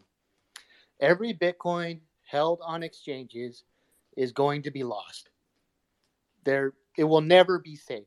So it's just a matter of did you give your Bitcoin to a scammer who's going to steal it? Or did you give your Bitcoin to, let's say, a reputable exchange that may accidentally get hacked one day or may become under some kind of regulatory pressure? Um, when so, so Bitcoin is a game, okay? At the end of the day, it's just like one big game of hungry, hungry hippos. And everybody's trying to eat as much Bitcoin as they possibly can. And the only Bitcoin that you have is the Bitcoin that you have. What's up, Derek? That was a terrible analogy. But, but hold on, I don't understand. I thought I thought Bitcoin was unconfiscatable, but now you're saying it can be stolen. yeah, if somebody else is holding it, they just go take it from that person, especially a business. Because businesses have physical locations, they have CEOs, they have people that can be taken to court. And if you know, either either the company gets um, gets attacked by a criminal or the company gets attacked by a legal institution of some kind, a government, a court, or whatever, and they are, you know, they are compelled to do what they're told to do. What's up, Derek? Um, so I I wanted to say that I think that it is fairly standard practice for most Bitcoiners to have both types of hot wallets and cold wallets, right? You'll have Yeah. you'll have your cold wallet that is kind of like your your uh, savings account, right? And then you'll have a small portion of your Bitcoin, which is kind of like your checking account that'll be on your hot wallet. That's the wallet that you would use for spending because Bitcoin is money, right? So maybe maybe you're for your own personal risk factor, maybe you want to have 90% in cold storage and 10% on a hot wallet. You know, it depends on how much Bitcoin you have. Whatever you feel like you are comfortable with losing basically is fine in my t- eyes to keep on your hot wallet because that's what you're going to use to buy goods and services with. When you get down to you know a Bitcoin conference, you go out or you go to El Salvador, or you if your town has a lot of Bitcoin uh, shops, restaurants, whatever. That's what you're going to use. Then the rest of it you keep in cold storage because you don't want to have to be signing transactions all of the time whenever you want to spend your Bitcoin. So you have your checking account and your savings account, your hot wallet, your cold wallet. Absolutely. Peter, uh, go ahead, Waldo. Go ahead.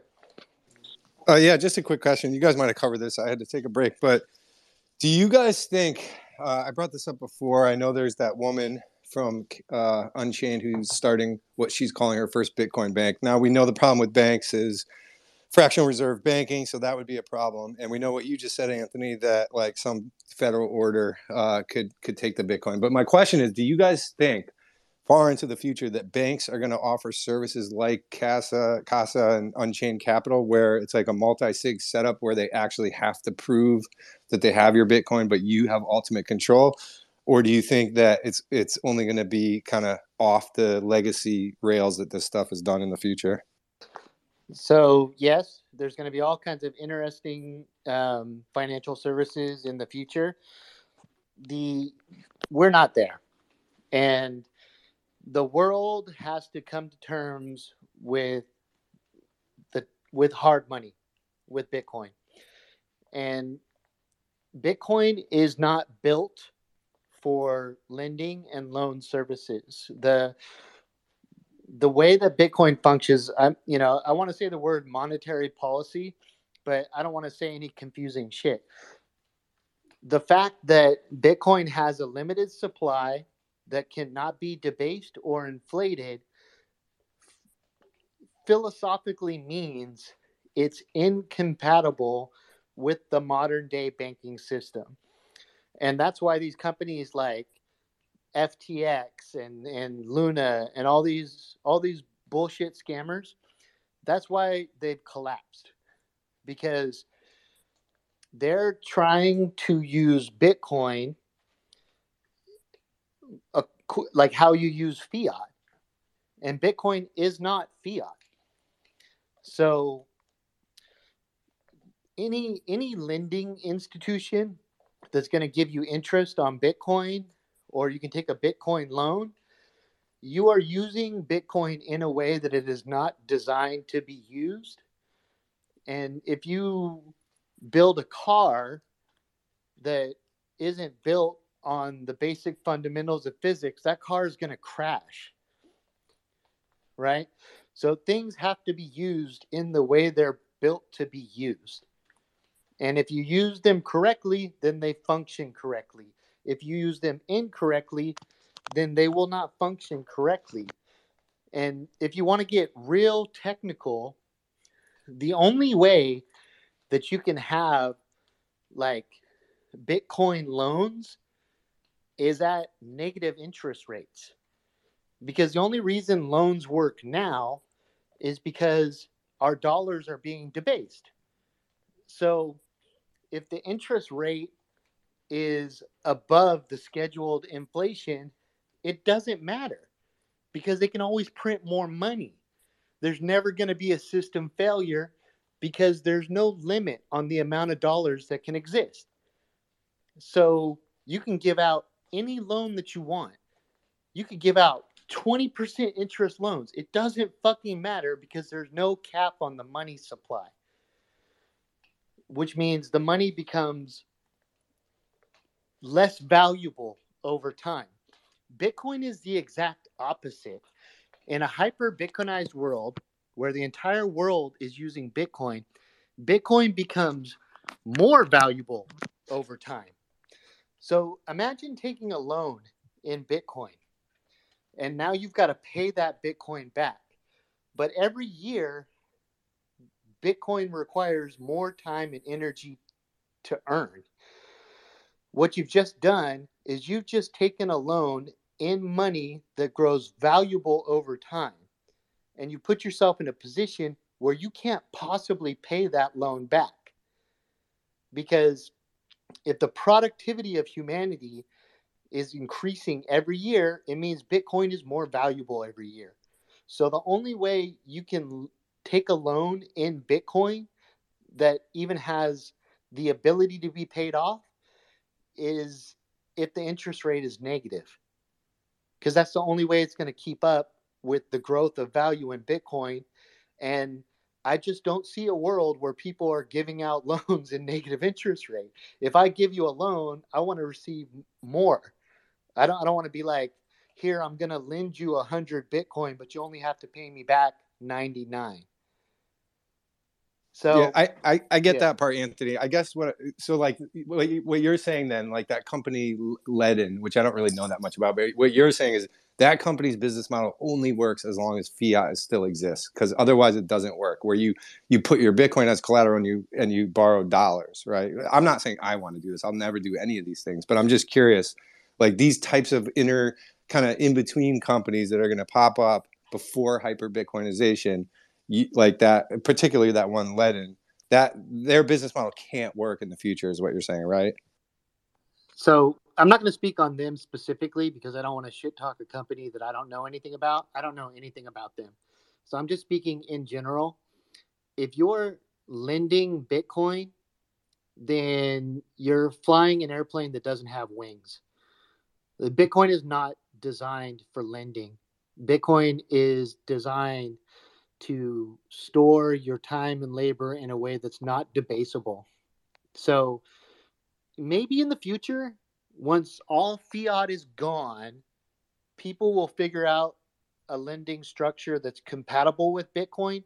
But right now, what they're trying to do is they're trying to replicate the fiat lending structure with Bitcoin. That's a hundred percent not going to work.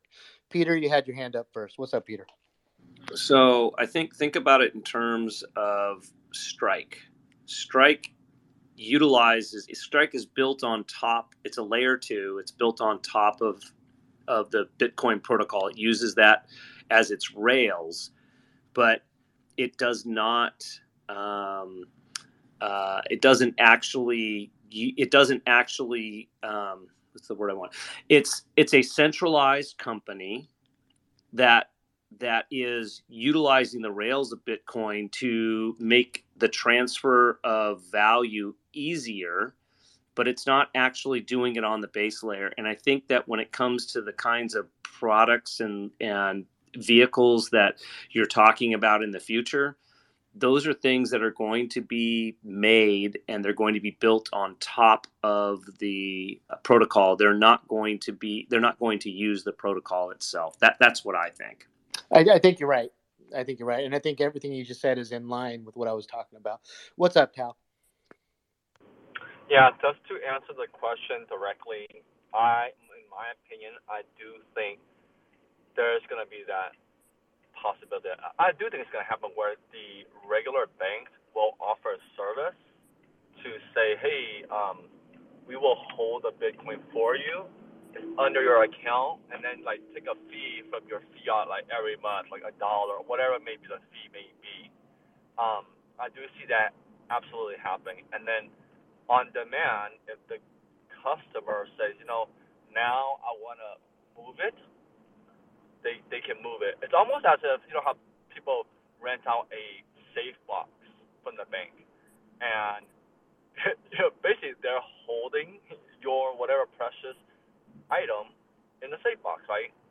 It's not in your possession, but you, you can go in there and retrieve it. So once you have that trust, it's gonna be similar to say trusting the, the whole the Bitcoin, even though like you should not. But I do see that those services start popping up. I mean, right, a while back, NYDIG and all these other companies are saying, okay, we're gonna allow the sort of banks to do these sort of things or or help institutions set up. So um, I think that's gonna be just part of the adoption, and and then people are just gonna use it any way they want, right? We, we just can't assume that everybody out there has the same um, competence or uh, uh, uh, you know I don't know interest, capability, whatever you want to call it, right? To be um, so entrenched in learning about Bitcoin and all this stuff. That will come. That that in time will come as more and more adoption happen, more education. But I can also see that there's people who just say, "Hey, I just want this there," and banks will offer service, and it will just take a fee every month. And I, I don't I don't see a problem with that. I just see that as a risk, but be, because people are so trustworthy of their bank, right? Let's say Bank of America, Citibank, whatever, Chase, whatever bank can you. I mean, all of us have that right now, right? So I do think it's gonna be part of the future. I I, th- I think it's going to be part of the future, but I don't think we're there, and I don't think these institutions understand Bitcoin, and I think they're trying to fit Bitcoin into a fiat hole, just like a square peg into a round hole, and that's not how this works. And the reason they're doing that is because they can do it with everything else. They can fit gold into a fiat system. They can fit real estate into a fiat system. So they're used to having the ability to force every financial instrument into their regime and figure it out. And you can't do that with Bitcoin. Bitcoin does not bend to your regime. You you bend to the way that that Bitcoin works. But I agree with you, Tao. In the future, there will be Bitcoin services, but we are not in the future. Right now, we're in the adoption phase. And the reality is, um, self custody is it and like custodial services. Well, self custody is not going to change. Self custody, it'll probably just get easier in the future. Like the open source software, the wallets, they'll just get easier and more user friendly, which will encourage you know encourage further self custody. Not that it's hard right now, but you know, software developers will figure out how to create the software that people want to use, and that will push self custody further. But custodial services will change, you know. But right now, I mean, even like what is argued, what I think the largest custodian right now is GBTC, and they just made an announcement that they're not going to publish the on chain addresses of the Bitcoin that they hold for customers. And Bitcoin is literally fucking built for this. It's literally built so you can see where your Bitcoin is and see that it's secure and it's safe. And it's because the fiat institutions they're trying to do fiat things with Bitcoin, and that shit does not work. What's up, George? Yeah. So I asked earlier, like, other than, um, you know, the potential of a company taking your Bitcoin, what are the uh, maybe downsides, or might I even say the evils of keeping your Bitcoin on this, the exchange? And I think, um, sort of answer my own question. It was really interesting uh, I don't even know if Coinbase still does this, but for a really long time, Coinbase would offer ten dollars. Like if if one of your friends signed up for uh, you know, for Coinbase, we'll pay them ten dollars and we'll pay you ten dollars if they, you know, start an account and put a hundred dollars in it. You got to think like that's a twenty. They're taking immediately like a twenty percent loss on what you deposited in the exchange, and like the idea that they'll get that back somehow through fees if you just buy Bitcoin for a hundred bucks on Coinbase and pay a two dollar fee. The the assumption is there's if you think about it, there's no way that they're possibly going to make that back at least in in the short run. So there's something else going on on why they would want why a company would want you to keep to deposit into that company and keep your uh, your dollars, your Bitcoin, your your whatever crap currency that you're buying on Coinbase. Like there's another thing going on, and I think the the um, the um, FTX thing uh, really just exposed what everyone else already knew was happening anyway, but had no solid evidence that they don't necessarily you know they want your bitcoin on the exchange. These companies want to custody your coins for you and it's not to do you a favor. Um, they make Yeah, money absolutely. when you they make money when you keep your coin on that exchange because because these exchanges are trading firms. Um, so they're using your your capital to go out and make more money with that so i think that that I, I, I break this down much more simply, George, because what you're saying is 100% right. But here's the simple explanation Bitcoin is the most valuable thing that humanity has ever created. If you are not holding your Bitcoin, it means somebody else is holding it. And of course, they're going to want it. Of course, we're talking about the most valuable thing ever created by humanity. So, yeah, they'll take a $20 loss to hold your Bitcoin in their possession. Yeah, and I think I just wanted to point out, like, like I was a trap. I fell for the the trap of yield. But even if you just like the Robinhood situation, let's just use why was Robinhood so eager to get into, you know, to so now all of a sudden they have an asset in their hands that they can actually liquidate that asset, promise you Bitcoin, liquidate that asset, and use that asset however they want. Um, if you know, and they can't do that with an Apple stock. Like legally, they can't do if you, if you buy an Apple stock on on you know Robinhood, they have to hold on to that. Uh, but not with not with crypto. It's unregulated. Like they can literally do whatever they want with it. So there's some ethical issues with the idea of even keeping your your Bitcoin on an exchange. I think. So there's a, there's oh geez, there's an article a long time ago. I know Guy Swan did a read of it. So just you can do a search. Go go to Guy Swan's show and do a search for the episode called "Everyone's a Scammer," and basically the principle is that Bitcoin is so finite and so scarce that every single person on the planet, whether they know it or not, is trying to get a piece of that pie. And the urgency to have one fraction of all the world's time and labor is so great that nobody can be trusted. And it's the whole concept of not your keys, not your coins. Ragnar, what's going on, man? You came up to the stage. You had something you wanted to say about this? Yeah, um, thank you for letting me up. Um, I just wanted to contribute my own thoughts to the discussion. And um, I, I actually believe that um, in the long enough timeline, every, you know, like the, the discussion is whether um, the current systems built on top of the fiat system will exist or whether people are going to find you know, a smart way to build, you know, loan products and yield on Bitcoin. And um, to the extent I understand it, it's it's it's hundred percent impossible. And when I say hundred percent, in the long enough timeline, it is actually impossible to get yield on Bitcoin. And the reason is, of course, you can get yield in uh, uh, um, in things like okay, let me say someone wants to build a business and he wants um, uh, you know people usually talk um, against Bitcoin, saying that the system doesn't work because how do we develop the world if people cannot raise loans, capital, and stuff like that? However, it's different in, in the Bitcoin world.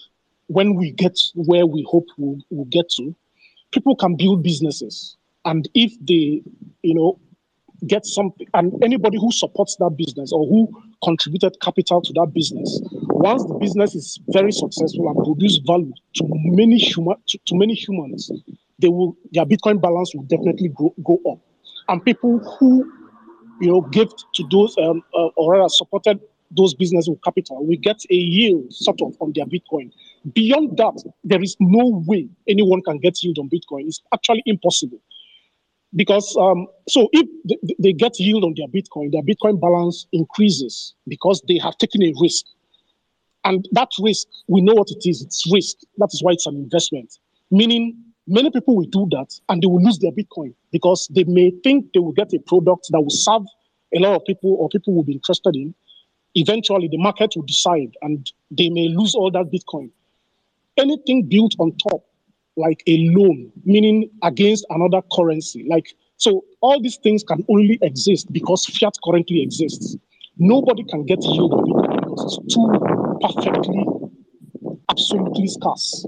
And just like the last person said, everybody's a scammer. I love the article by my is it Goldstein? You know, anybody, anything you do on earth it's just you you are you want to exchange it for bitcoin because you, it's easier for you to do that thing so anything you, you do on earth, goods or services, it's easier than producing Bitcoin. So everybody wants to give that service and collect Bitcoin in return.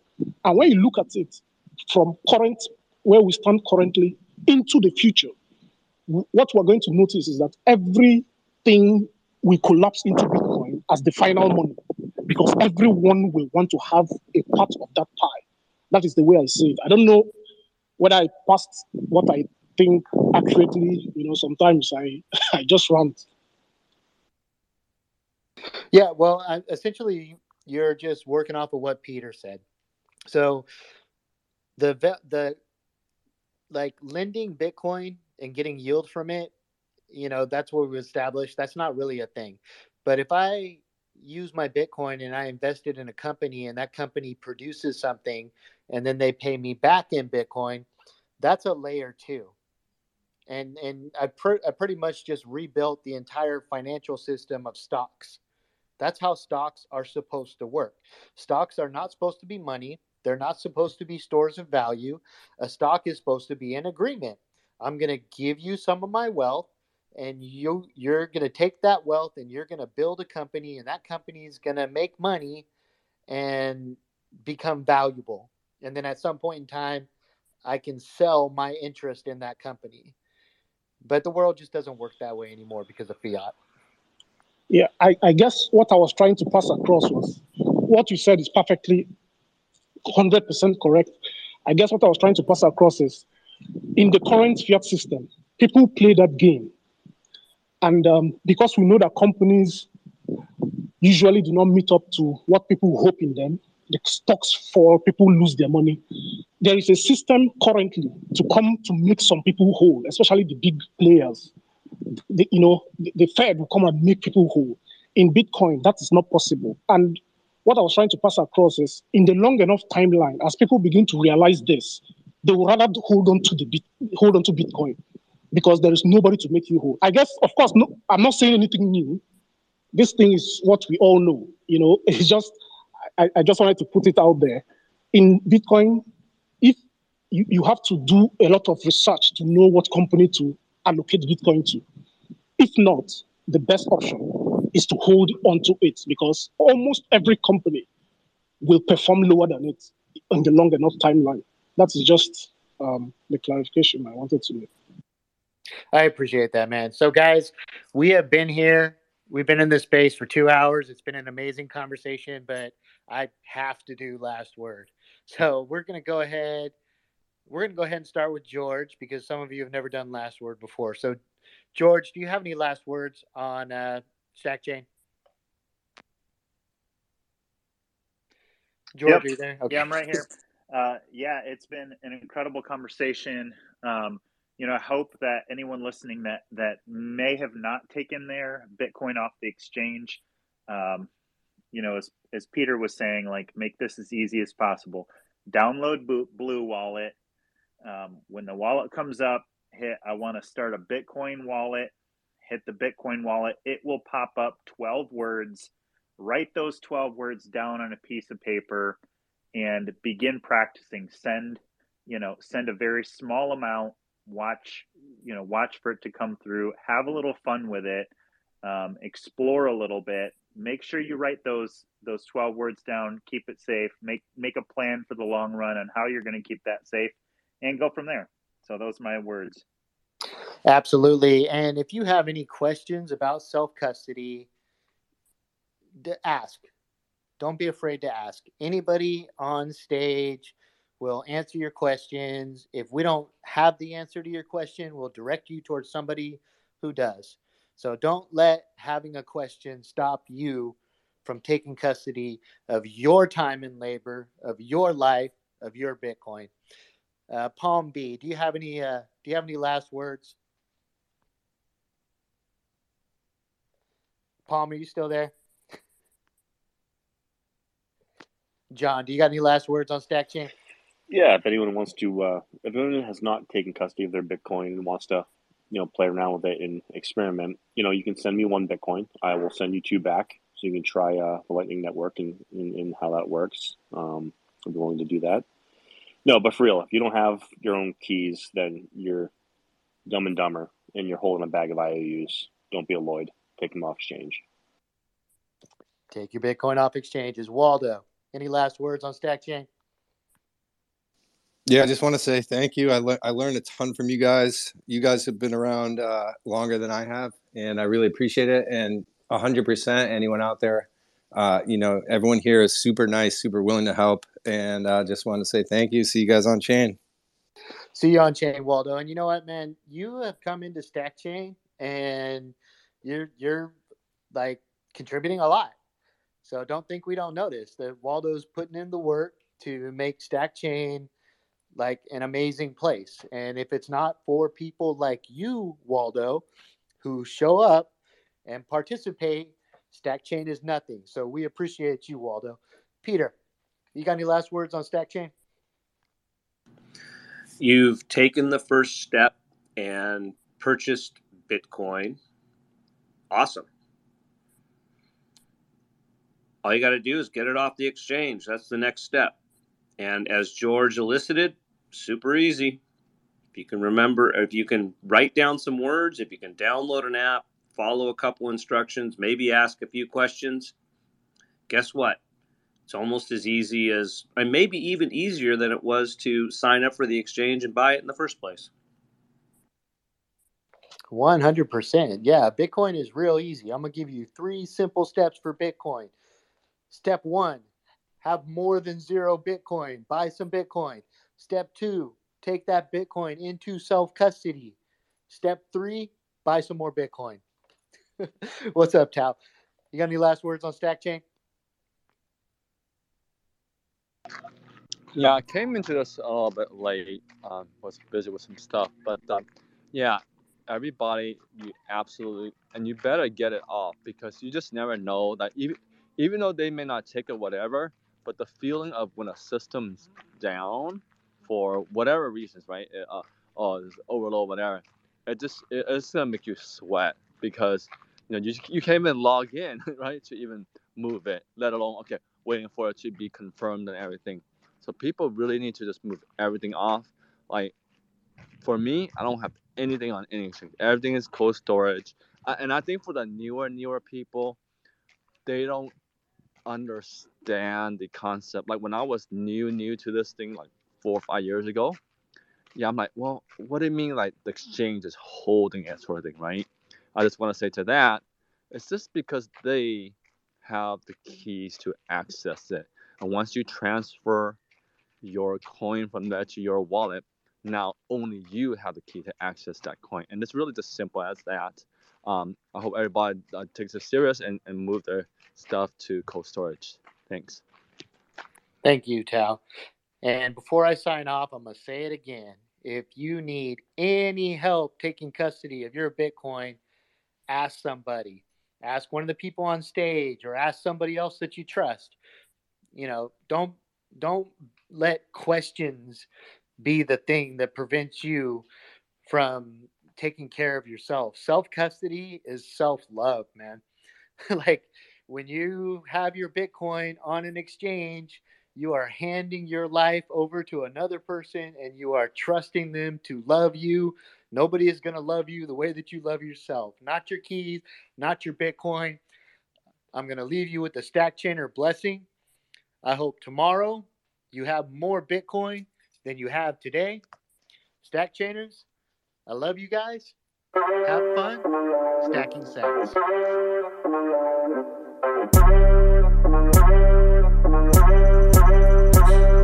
Sides, feeling brown, I got no cash. Can't afford the tip, got me feeling kinda sad, but we glad. I see up your whole bag, selling my chairs just to get a couple sats. I'm stuck it next week, cause I hit my limit. Never would have sworn just to get some digits. Good for you, it back, I ain't talking feelings. You know what I mean, same bad decisions. Yo, Q. I like what you're doing. There's a fork up on the tip and it's leaving me clueless. Stacking sats up on the chain, taking up my whole day. Hella blocks up in the noties that we had to validate. So stack a block, join a block, a shit post. Now I can't afford a block, join a block, reloading my account. Yeah, I'm broke. It's a sad thing, but a stack on the Stackchain. GFYs and all the memes, love bobs and all the pains. Stack sides, feeling brown, I got no cash. Can't afford the tip, got me feeling kinda sad, but we glad. Yo, low, that shit was lit. It got me fired up trying to stack the tip. Cosmic, Stackchain energy. Stacking hard 21 by infinity, Stackchain. I can't get enough. Every single day is number go up. Stack joins, invading your thread. Stacking so hard that it hurts the Fed. And I'ma keep on stacking cause what Anthony said. And pass it back to Q and let the signal spread. Stack sides, feeling brown, I got no cash. Can't afford the tip, got me feeling kinda sad, but we glad.